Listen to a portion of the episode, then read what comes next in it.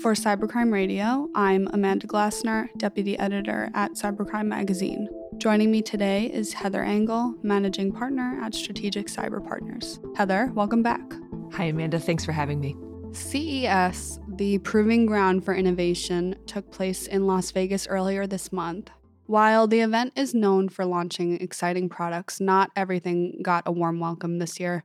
Consumer and privacy watchdog groups released their worst of list, highlighting tech they found would create the largest privacy and safety concerns. And no company stood out more than BMW, who surprisingly notched two entries, according to USA Today. Heather, can you give our listeners an overview of what earned the car manufacturer the unenviable title of Worst in Show?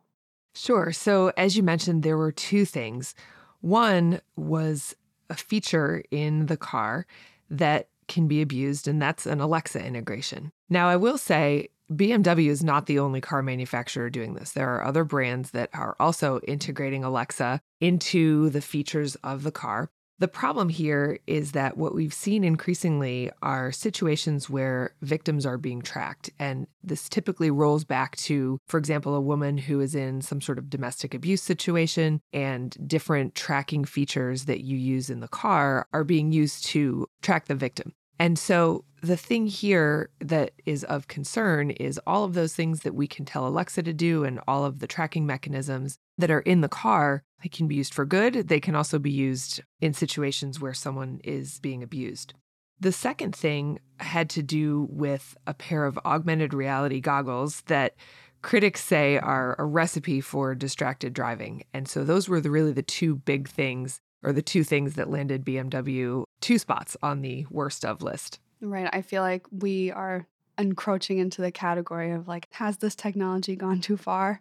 Right. And I have to wonder, you know, what is the purpose of the augmented reality goggles? I haven't seen yeah. them. I've seen augmented reality in other situations, but it seems to me like you would be better off just paying attention to what's going on around you rather than some sort of AR. Yeah, yeah, exactly. So, responding to the critics, BMW claimed it has a strong commitment to maintaining customers' trust and protecting their privacy.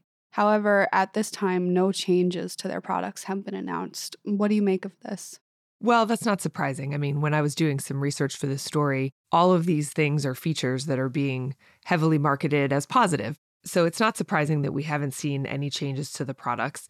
The thing that we're really looking here for as privacy advocates, you know, leaving the distracted driving thing aside, is we're looking for simple ways for consumers to opt out. And that's really what it comes down to. And when considering the overall impact do you believe that lists like this one are truly effective, or would you say maybe there's a better way to hold companies accountable for privacy and safety concerns rather than through public shaming? Well, unfortunately, when it comes to cybersecurity and when it comes to privacy and things like this, very often companies don't get that wake up call until they've really felt the pain of it we see this a lot where a company doesn't pay very much attention to their cybersecurity or to their risk management or their incident response procedures until they've been through a data breach. And then all of a sudden, you know, you have the people in the company who previously were pushing back against implementing some of those things, they become the evangelists for bringing security in, for making a better risk management type of environment. So I think, again, it's not surprising. Very often we tend to see reactivity versus proactivity. And so I think sometimes lists like this are a good thing. If nothing else, it brings awareness to the consumer of some of the issues with these products. Because when you're purchasing that car and when you're looking at the literature as far as how to use those features, and I use that in quotes, it definitely is not something where the downside of that feature is ever really talked about. Heather, thank you again for joining us today, and I'm looking forward to catching up with you next week. Thanks for having me.